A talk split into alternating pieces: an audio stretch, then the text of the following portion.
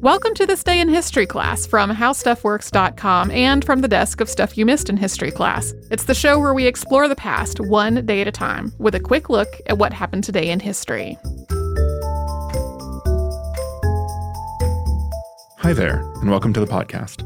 I'm Christopher Hasiotis, your temporary host sitting in for Tracy V. Wilson, who'll be back in four days.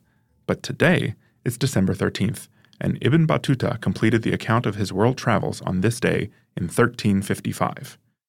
The man born Abu Abdullah Muhammad ibn Battuta became one of the most accomplished travelers of history. He was born in Tangier on February 25, 1304. Now, Tangier is in what's today known as Morocco, but the city's history may go back as far as the Phoenicians in the 10th century BCE. When Ibn Battuta was born, Morocco was ruled by the Marinids, one of several Berber dynasties from medieval times.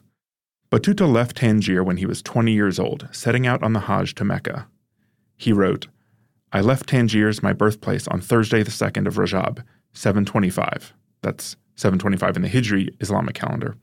With the intention of going on pilgrimage to Mecca, I set out alone, having neither fellow traveler in whose companionship I might find cheer, nor caravan whose part I might join.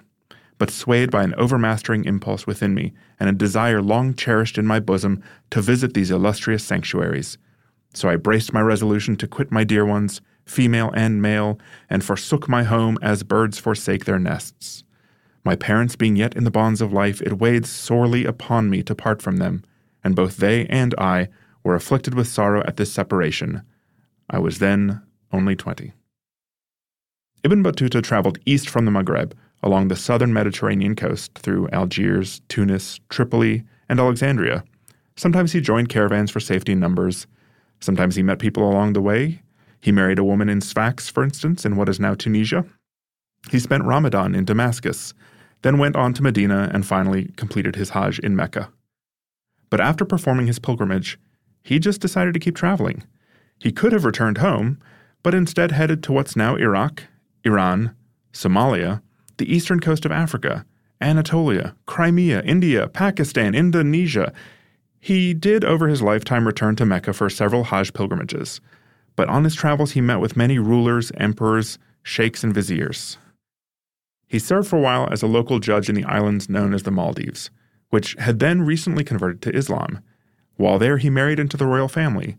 In fact, Ibn Battuta had a number of marriages over the years and in multiple countries. He made his way to China under Mongol rule. While there, he saw paper money and was very, very impressed. Now, by the time Battuta wrapped up his life of travel, he'd have visited 44 different countries, if you're judging by today's boundaries. He hit up Central Asia and South Asia, China, and parts of Southern Africa and Eastern Europe. He covered the majority of the Islamic world, also known as Dar al Islam. Ibn Battuta traveled 75,000 miles, or 121,000 kilometers. He spent 29 years traveling. He was a geographer, a botanist, a legal scholar, a Qadi or judge, and he finally did make his way back to Tangier in 1349. Both of his parents had passed away by then, and upon learning that news, Battuta set out to explore the Sahara. He went to Ulata and Timbuktu in the Mali Empire, and finally returned to Morocco in 1354. Now, throughout his travels, he didn't keep a diary, he didn't keep a journal, and it was only in 1354 that he dictated his travels to a man named Ibn Juzay, there were no sources that Ibn Juzay cited, and some passages that he wrote were the same as other sources. There was some conflicting information, and again, all of this travel was remembered by Ibn Battuta. But it was eventually published as Tufat al-Anzar fi Garaib al-Amsar wa Ajaib al-Asfar, or A Gift to Those Who Contemplate the Wonders of Cities and the Marvels of Traveling. Now, that title can be a bit much, but Battuta's travelogue is generally just referred to as the Rihla, or The Journey. Now, it was published in 1355. After that, the details of Battuta's life become a little less certain. He was appointed a judge in Morocco and eventually died in either 1368 or 1369. Now, Battuta was little known outside the Islamic world until the 18th century, when his works began to be translated. He's often been compared to other world travelers like Marco Polo, for instance. For more about Ibn Battuta, give a listen to the August 2nd, 2017 episode of Stuff You Missed in History class. It's called Ibn Battuta, the Traveler of Islam. Thanks to Casey Pegram and Chandler Mays for their audio work on this show. You can subscribe to This Day in History class on Apple Podcasts, the iHeartRadio app, or wherever else you like to find your podcasts.